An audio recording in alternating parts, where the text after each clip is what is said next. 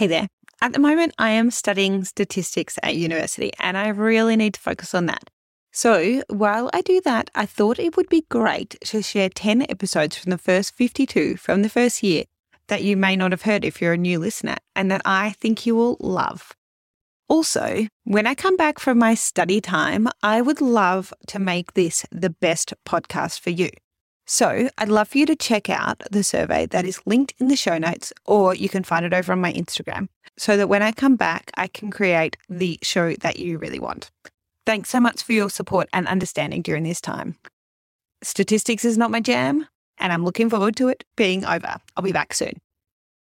Hi, I'm Claire Riley, and welcome to MS Understood. I was diagnosed with multiple sclerosis in April 2017 at the time, all I wanted to do was get on with my life, put my head in the sand, and privately listen to real people's stories about living with this unpredictable disease. I was deep in denial, terrified about the unknown ahead, and I felt really alone. So, here it is MS Understood conversations with real people from all walks of life who live with MS. Before we get started, I'd like to acknowledge that this episode of MS Understood was recorded across multiple lands. I recognise and acknowledge that all of Australia is Aboriginal land, and I pay my respects to elders past, present, and emerging. This always was and always will be Aboriginal land. You know, I, I'm on the NDIS and um, I use the spoon theory, and you know, I do what I can do. I don't push myself. I get someone else to do it. I outsource.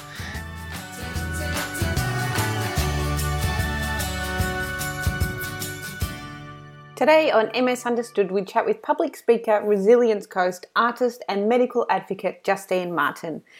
We had a really great chat and we talked about how her life has done a complete 180 since diagnosis. We speak about how her art has changed her life, how she's not on medication at the moment, and why. I really loved her answer to my what's the best thing to happen to you because of your MS question. So be sure to stick around until the end of the episode to hear that. Hi, Justine. Thank you so much for taking some time to chat with me today. You're welcome, Claire. Um, I wanted to chat with you, obviously, about MS. That's what we talk about, and um, you've got a pretty. You, you, we just had a brief chat. You've got a. You're doing a lot of amazing things, but I always love to start the story with a, or start the podcast with a diagnosis story. Yep. So, if you could share yours, that would be great. Sure. Um, well, I've been living with MS since I was nine years old. I didn't have it then. Um, my mum was diagnosed uh, when she was 33. And we were always told um, that we would never get it when we were growing up, um, that it wasn't hereditary. Well, it's not hereditary, but as we know, if there's a genetic predisposition, if all the environmental factors are in place, well, then, uh, you know, you can uh, develop it. Um, so I was uh, about six months off 40 and had developed some vision problems. Um, went to my uh, GP for another issue and just mentioned that um, my vision was blurry. Now, my vision had been blurry uh, in around about 2002, and I put it down to the mascara and the eyeliner that I was wearing. But when it happened in 2010, I wasn't wearing mascara or eyeliner. I'm like, oh, I've had this before. And um, 2007, I couldn't raise my arm above my head. And so there were various things, you know, throughout my adult life and put it down to other things as we do. So I went to um, uh, just the GP, and two years earlier, I had a lump in my neck and they gave me an MRI. And it turned out I had a cyst behind my right eye. And he said, Oh, have you ever um, had that investigated. And I went, well, my ENT guy said that, you know, it's fine. Um, I think you need to get it looked at straight away. And um, within 24 hours, I was sitting in a neurosurgeon's office, and that scared the shit out of me. Um, because you only go to a neurosurgeon when they're going to cut your brain open. And um, anyway, he sent me on a course of um, more MRIs and um, to the uh, ophthalmologist, it came back that I had um, lesions in my brain, and I knew exactly what that meant. Um, I've been a hemiplegic migraine sufferer since I was 15. So instantly they started saying it was my migraines that had caused them, because that can also cause scarring in the brain. and um, went to the ophthalmologist. And when my vision worked, it was 2020, um, but it would be intermittent, and there was no set patterns of of when it was uh, when it'd go. So for me, it was like wearing a pair of glasses and then someone smeared Vaseline over them and you can't see, but you can make out shapes. That's But- such a good description because I feel like so often for people in our position, there's no ways of describing what you're going through, but to have that, like it's so visual, we Yeah. get it. Yeah, Yeah. yeah.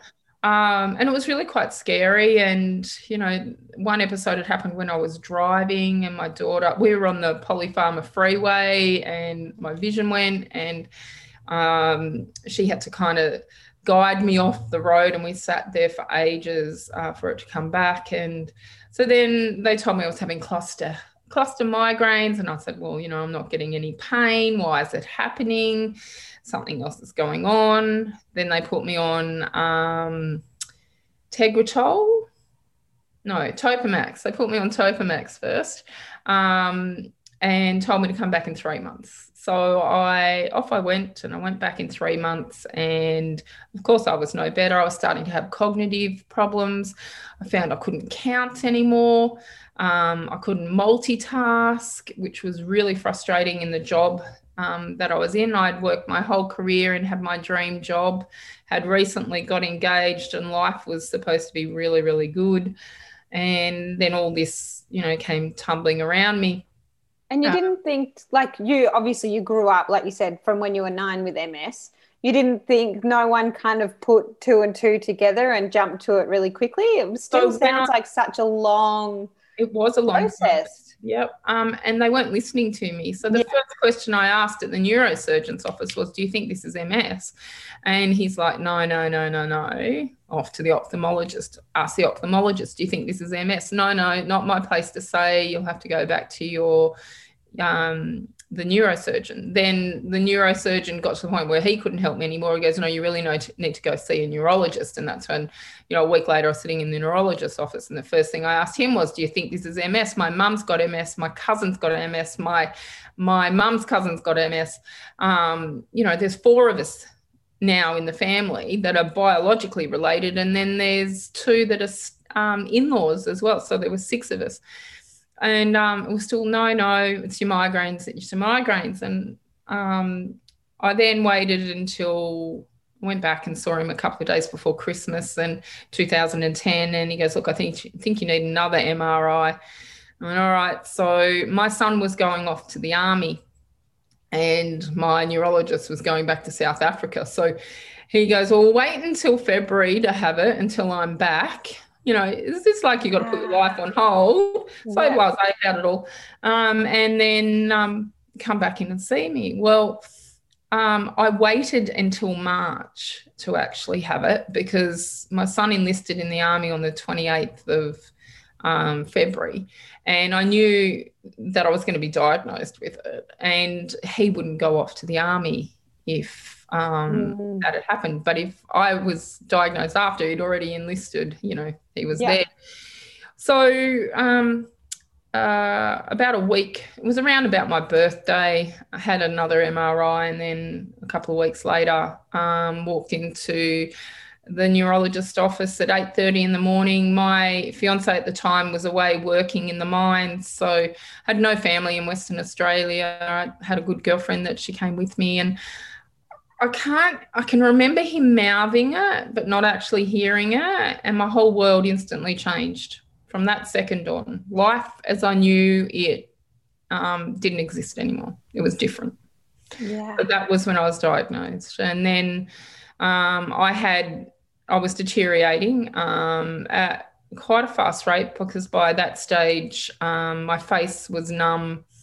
Um, I kept biting the inside of my mouth. Um, I couldn't raise my arm, um, my left arm, um, and I had trouble walking um, as well. And so then they um, were. I went in to have steroids, but they wouldn't give me the steroids until they'd done the lumbar puncture. And then they left me in a hallway when they'd done the lumbar puncture. And I'm one of these people that their blood pressure just drops right down. And they, that was terrifying being left in a hallway with no one there.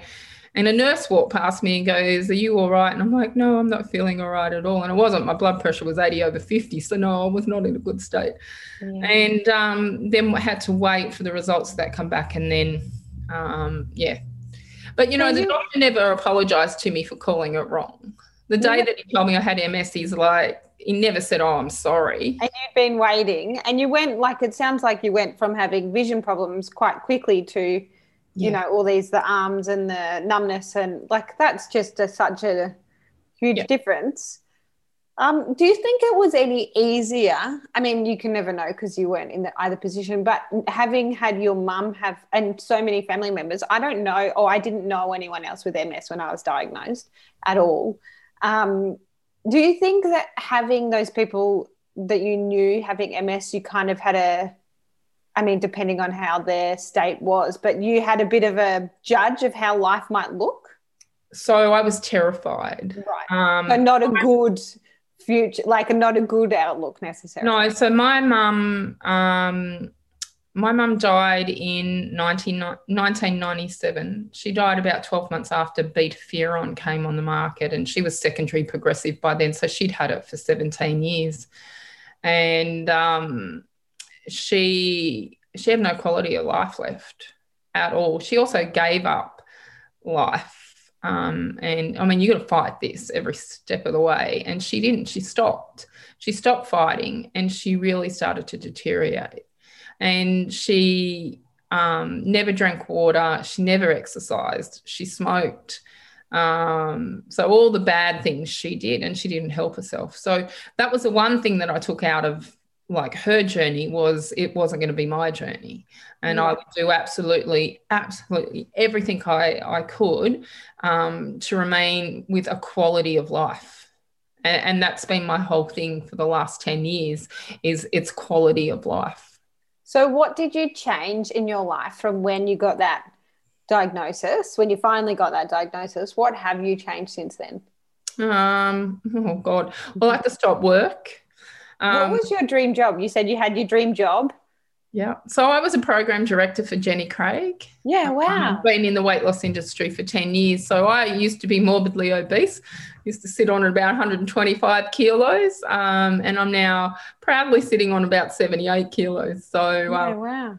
Uh, in the last 10 years, I have put a little bit back on. I put on 20 kilos and, and took it off again, but that was through uh, a cancer journey in the middle of all of this as well. So, um, Oh, look, I've changed my attitude towards life. I've changed um, definitely what I eat. Um, I don't eat any high refined um, carbohydrates. Well, I try and limit them as much as I can. I, don't drink fruit juices, no extra sugar in anything. I'll eat fruit. Um, pretty much I eat primary foods, not secondary foods. That's the easiest way. I don't follow any of the the proper MS diets that are out there. I believe um, you find what works for you, and this works for me. And it's lots of fresh, fresh primary foods, which is foods the way you can recognize. Yeah, foods that yeah. don't come in a packet. Yeah, yeah. You know, that come out of the ground and come out of the paddock and and all in moderation. Do I drink alcohol? Hell yeah, I do. But again, it's in moderation and and um, you know, I save it for social occasions.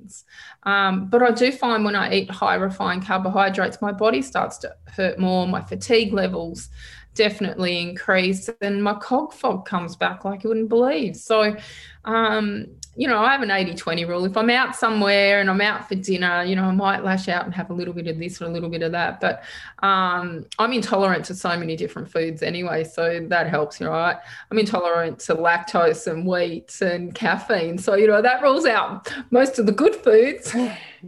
Do you see a um have you seen a nutri like you like you said you worked in the weight loss industry, have you seen a nutritionist to figure out what works best for you in terms of food?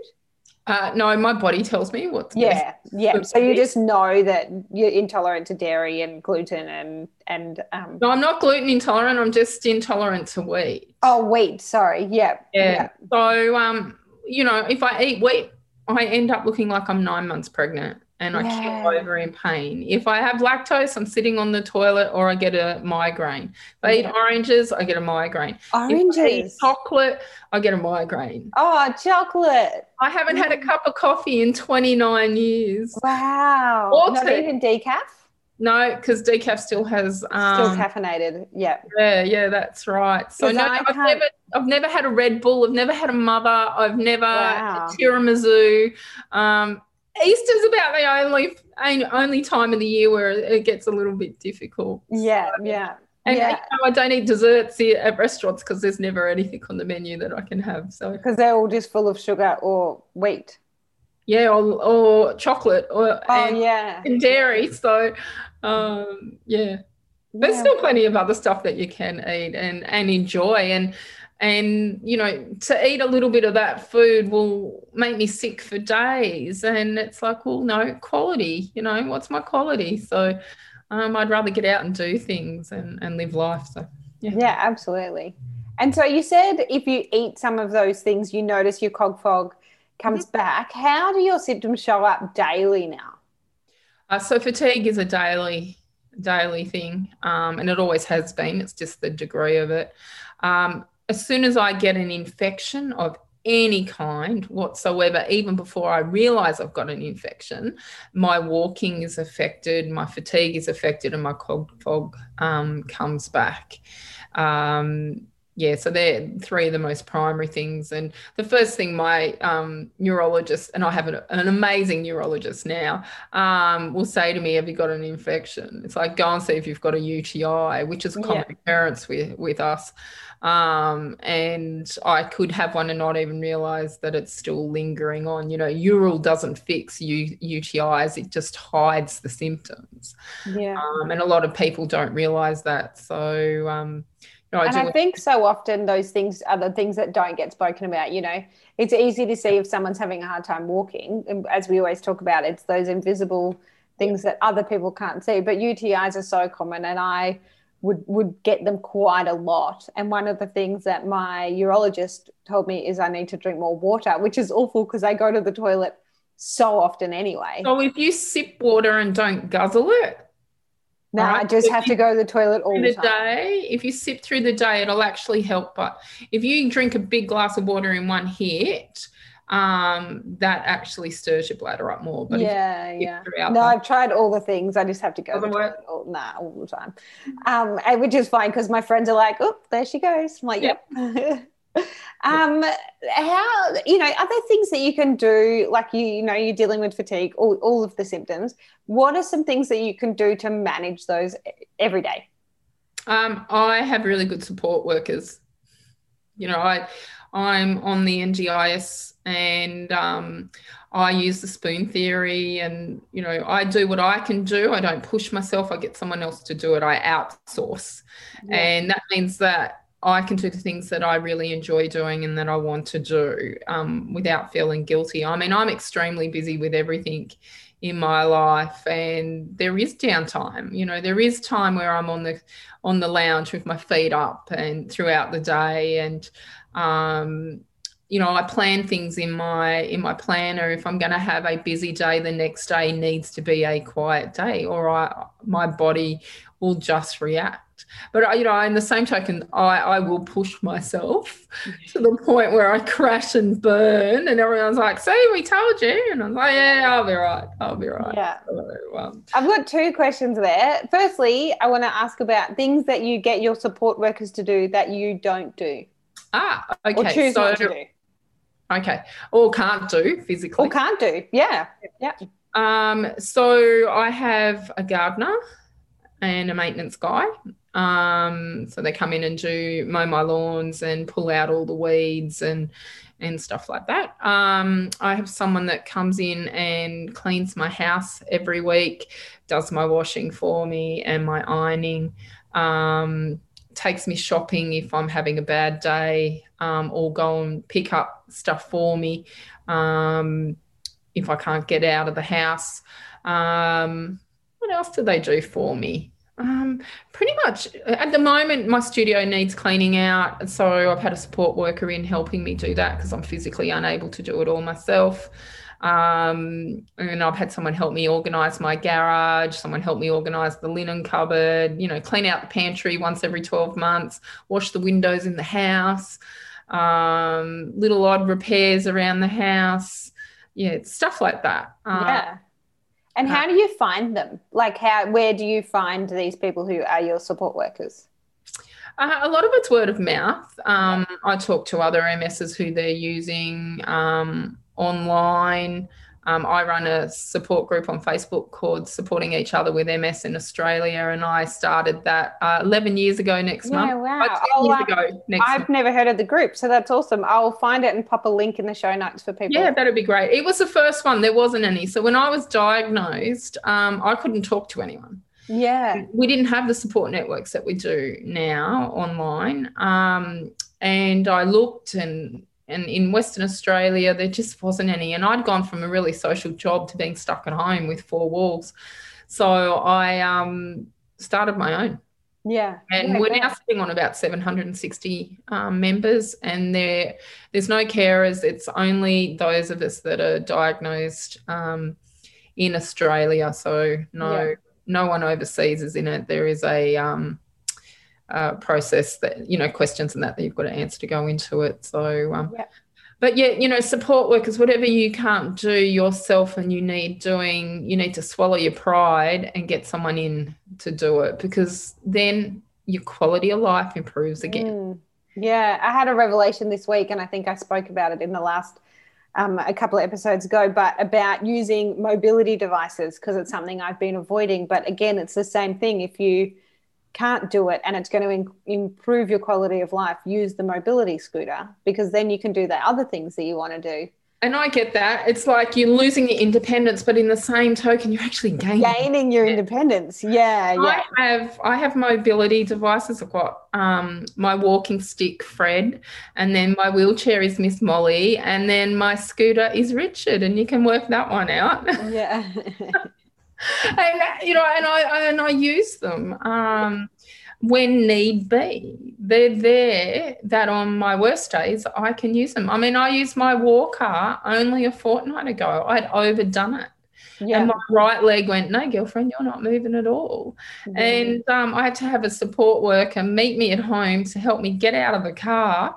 And I had to use my um, walker for the afternoon and then with rest and I had an infection. Um, so that brought it all on, and that was a sinus infection. So, um, yeah, yeah. And I also wanted to ask about things that you're doing now. So you obviously you had to finish up your job um, which was your dream job. Um, but from what we spoke about before we started recording, is you're doing some bloody amazing things now. So I think I'm busier now than when I was actually working for yeah. someone else. So um, yeah, look, 10 years ago when I was diagnosed, my neuro said to me when I had to stop work, because um, it's hard when you can't count and you've got to give back money uh, to people. Um, uh, you better find a hobby, he said to me said, find a hobby, you can have a lot of time on your hands. I went, oh. Well, I've always wanted to learn how to paint, but my anxiety was so high through the roof that I'd drive to the um, the art studio and I'd sit out the front. And I even knew the woman that run it. She was one of my previous Weight Watchers clients, and I could not walk in through the door. Um, so it took me about four months to pluck up enough courage, and I walked in through the door and I took to it like a duck to water. And um, I really don't know where I'd be now without art in my life. So, you know, I'm teaching art wellness classes to other um, people with disabilities, and I'm about to expand to five days a week um, and put um, some uh, other teachers on because uh, I physically can't do it um, all myself. So I recognise that. And yeah, you know, I've got my own gallery, which is part of Cafe Zoo in Drysdale, and I can say hang up to 40 pieces of work on there. I've just finished writing my first children's book, and I'm in the process of illustrating that, and hopefully that, well, it will be launched in October. So I've been uh, wow. uh, busy doing that. I'm now a resilience coach and speaker, and um, I'm developing a resilience course online for people um, to sign into, and that'll be up and going by August um, as well. So, you know, if, if you'd said to me 10 years ago, you know, I thought I was in my dream job, well, no, because this is actually you know, life didn't stop just because I became disabled, and it doesn't stop. You just have to look beyond and adapt to what your body's now telling mm. you what you can and you can't do. Yeah, yeah, absolutely. That um what an amazing array of things to be able to um I suppose put on your resume that you don't need anymore. Um, but yeah, I am my own. I am my own boss. Um, yeah. I, and I have another business that's taking off as well, and that's called Van Gogh Decals, and um, that's my artwork on big um, decals for caravans, camper vans, oh, mobility wow. scooters, and wherever else. I've got one of my clients is walking around with a big frog on her wheelchair, and oh um, wow! But wherever else I can put them, you know, because yeah. Our scooters are so bloody boring. You know, let's yeah. keep them up a bit. So, yeah. can you find them on Instagram? Not yet. Uh, uh, yeah, but you will. Don't worry. All right. Well, one day when it's on Instagram, we'll I'll share it in the um. Months. That it'll yeah. be up by the end of the yeah. year. So, uh, awesome. so there's lots of things, lots of things happening, and a big driving force for me was like, you know, I've been on the disability pension, and I'm, you know, coming off it now, and I wanted to be financially independent again and not be reliant um, on anyone else. So that was that was my thing. Um, that I wanted residual income to come in because when I stopped work 10 years ago, I didn't qualify for any um, Centrelink benefits um, until um, my fiance left me because of the MS.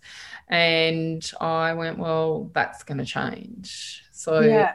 um, you know, nine years I've been working out, okay, well, what can I do? What my what will my body allow me to do? What will my mind allow me to do? um, to generate some income. So, yeah.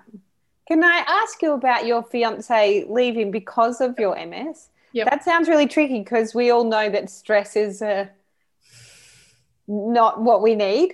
But no. also, um, you know, people worry a lot, and there's a lot of statistics about um, relationships breaking down after diagnosis. Yep. Um, you know, you talk about him uh, as your fiance, so obviously you didn't get ma- to get married. No, um, we didn't. So yeah. Um, we got engaged when my vision first went blurry. And yeah. um, then we moved. So that was in August 2009. And then we moved over to Victoria in December 2011. So I was diagnosed in the March 2011, moved over here in the December 2011. He still worked over in WA. And um, he had an affair. Um, and turned around and said me having MS would affect his goals and dreams in life. See you later. Yeah. Wow. So he he left and he left and because he was he was my everything um, financial support emotional support all of it and he just wasn't capable of of of doing all that and it was unfair to him at the time as well i mean it was an extremely difficult time for both of us um, and that was his path. I mean, I, I don't hate him uh, because of it. I did for a while. Mm-hmm. Um, yeah.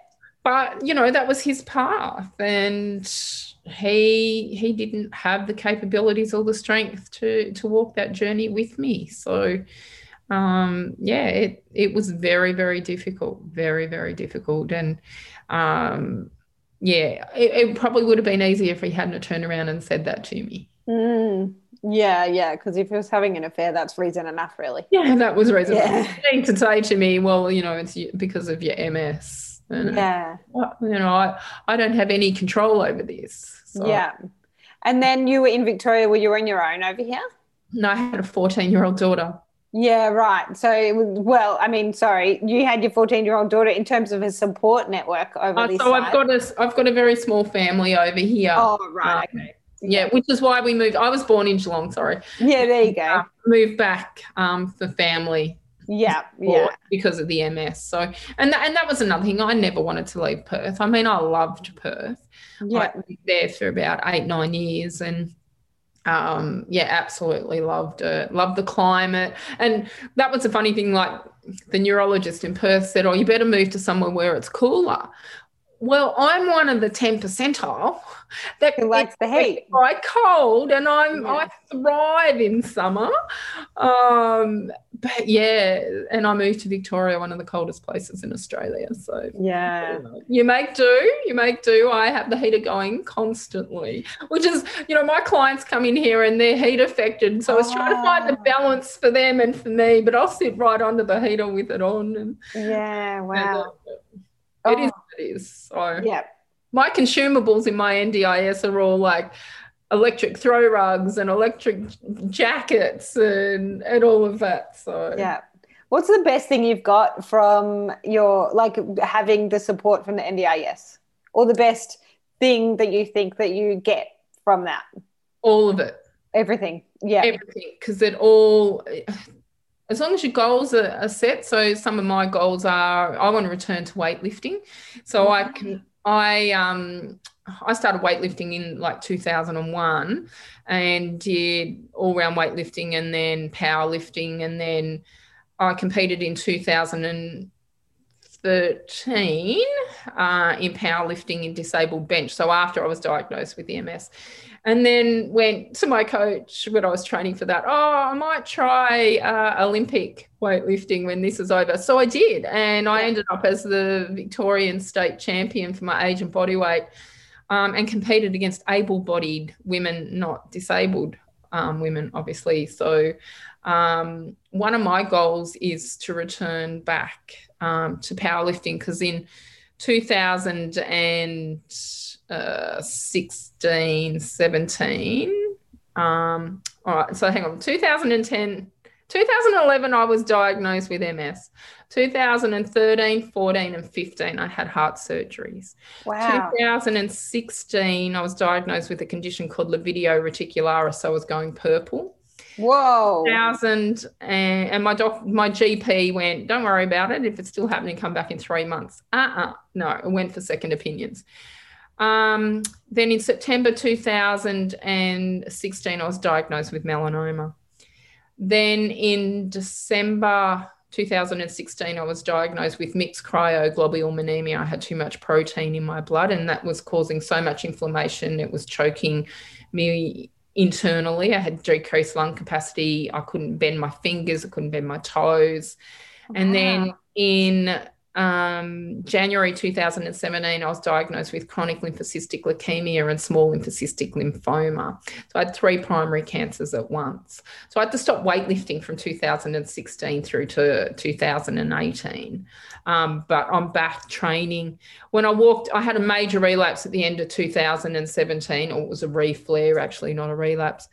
Um, and I couldn't walk at all. I wow. spent nearly three weeks in hospital learning how to walk again and definitely used every mobility aid that I had.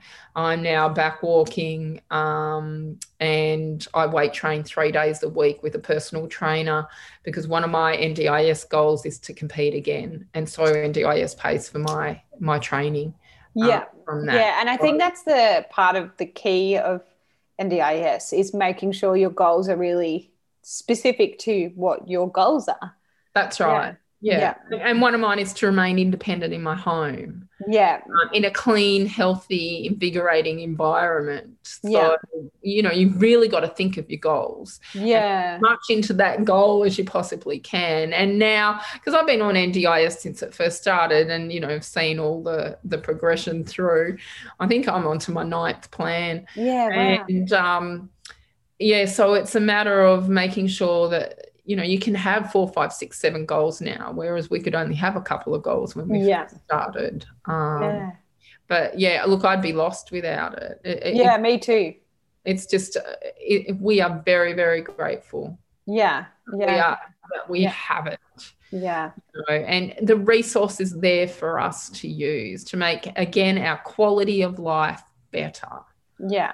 Yeah. And it sure does. Yeah. Oh gosh, I had had the afternoon had um a support worker come around this afternoon who helped me tidy and um, cook some meals for the next few days because my husband works away for two to, or three nights of the week. Yep. So it means that I can be with my son and not have to worry yep. about cooking dinner yep. or whatever. Um, and it makes such a difference. It means I'm eating healthy, good food rather than eating chocolate. Well, I don't eat chocolate biscuits, but eating biscuits for lunch, which is something that I have been known to do.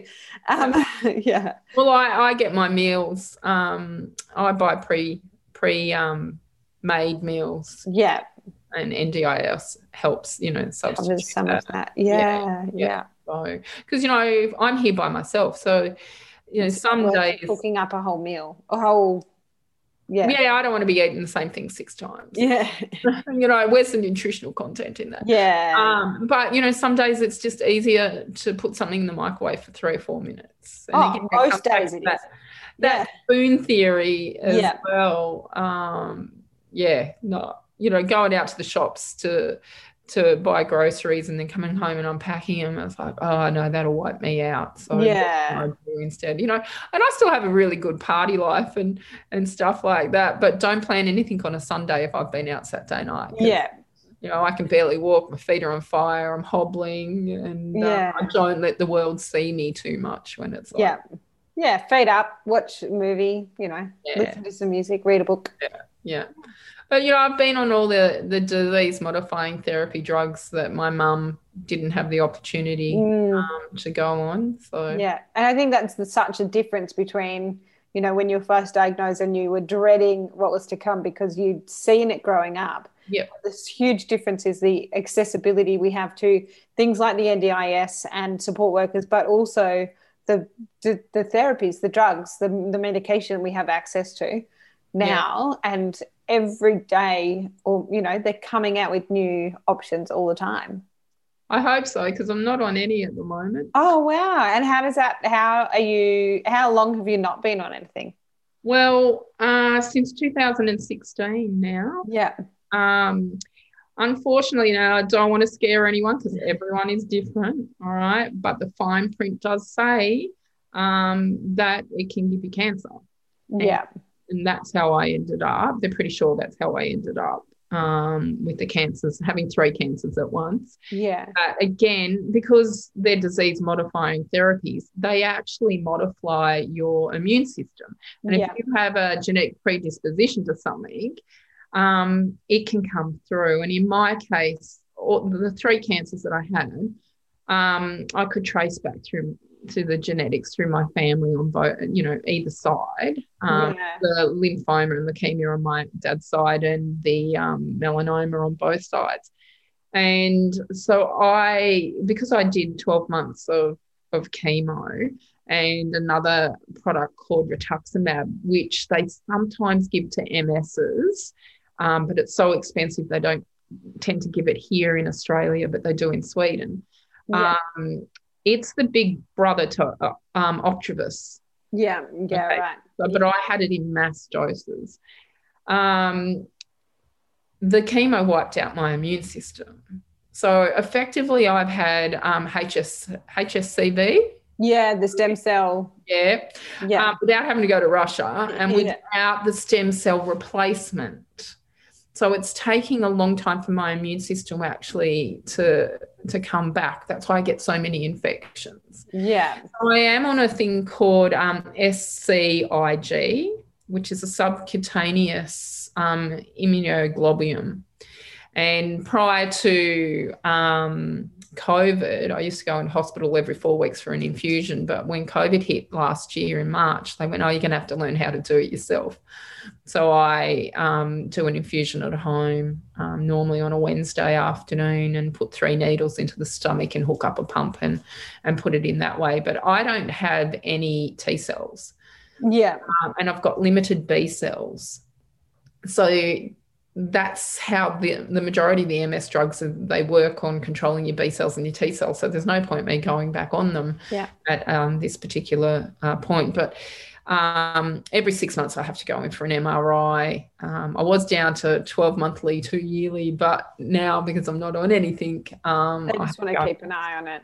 That's the only way, unless I develop a new symptom, um, that we can check and see if it's progressing. And then if it is, then I have to see what's available on the market that will actually, my system will actually um, tolerate. So, Yeah, wow. so that's why I'm very careful about what I eat and Yeah.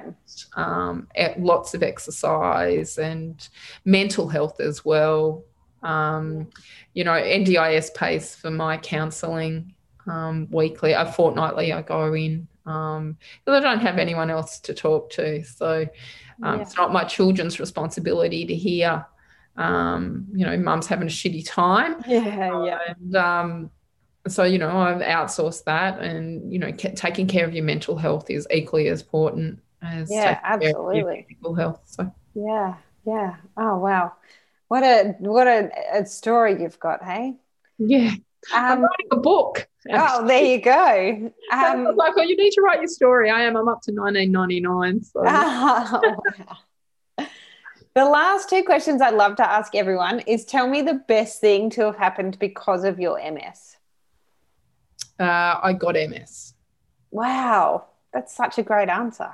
Yeah. Yeah. I have some amazing people in my life because I've got MS. Yeah, Because I was diagnosed with it, it changed my whole perspective in life because I got MS. yeah, And um, I'm able to help far more people than what I've ever been able to help. So, yeah. And the last question I would love to ask is what is something you'd tell people to make MS more understood? um, have you ever had a really bad headache or migraine? And most Me? people, no, Oh, see, is no, what I would say. Yeah, yeah, yeah. Have you ever had a really bad headache or migraine and people don't believe that you've got it? Imagine walking around every day and that's what it's like. Yeah, there you go. Yeah. Because most people have had a really bad headache or, you know, migraine sufferers. How does it feel when people don't recognize that you've got that headache? Mm. Well, that's what it's like with us every single day. We walk around with an invisible illness because the majority of us now don't go into wheelchairs. Mm. um, because of the um, disease modifying therapy. Um, but we still live in pain. Um, so, yeah, Yeah. that's I would say to someone. Yeah. Thanks. And that's what I do say to, to Yeah. I've been an MS ambassador for six years. So, Yeah. Yeah. Awesome. Thank you so much for taking the time with us this afternoon and um, sharing your incredible story on the MS Understood podcast. you're welcome. Thank you for your time, Claire. Oh, thanks. Thank you so much for listening to today's episode of MS Understood. You can find Justine on Facebook at Just Art, Justine Martin Artist, J U Z T Art. You can find her Australian MS support Facebook group at Supporting Each Other with MS in Australia. You can find me on Instagram at Claire O'Reilly or MS Understood Podcast. The best thing you can do is to click follow on Spotify, subscribe on your other podcast listening platforms, and leave a review because that really helps other people to find the podcast.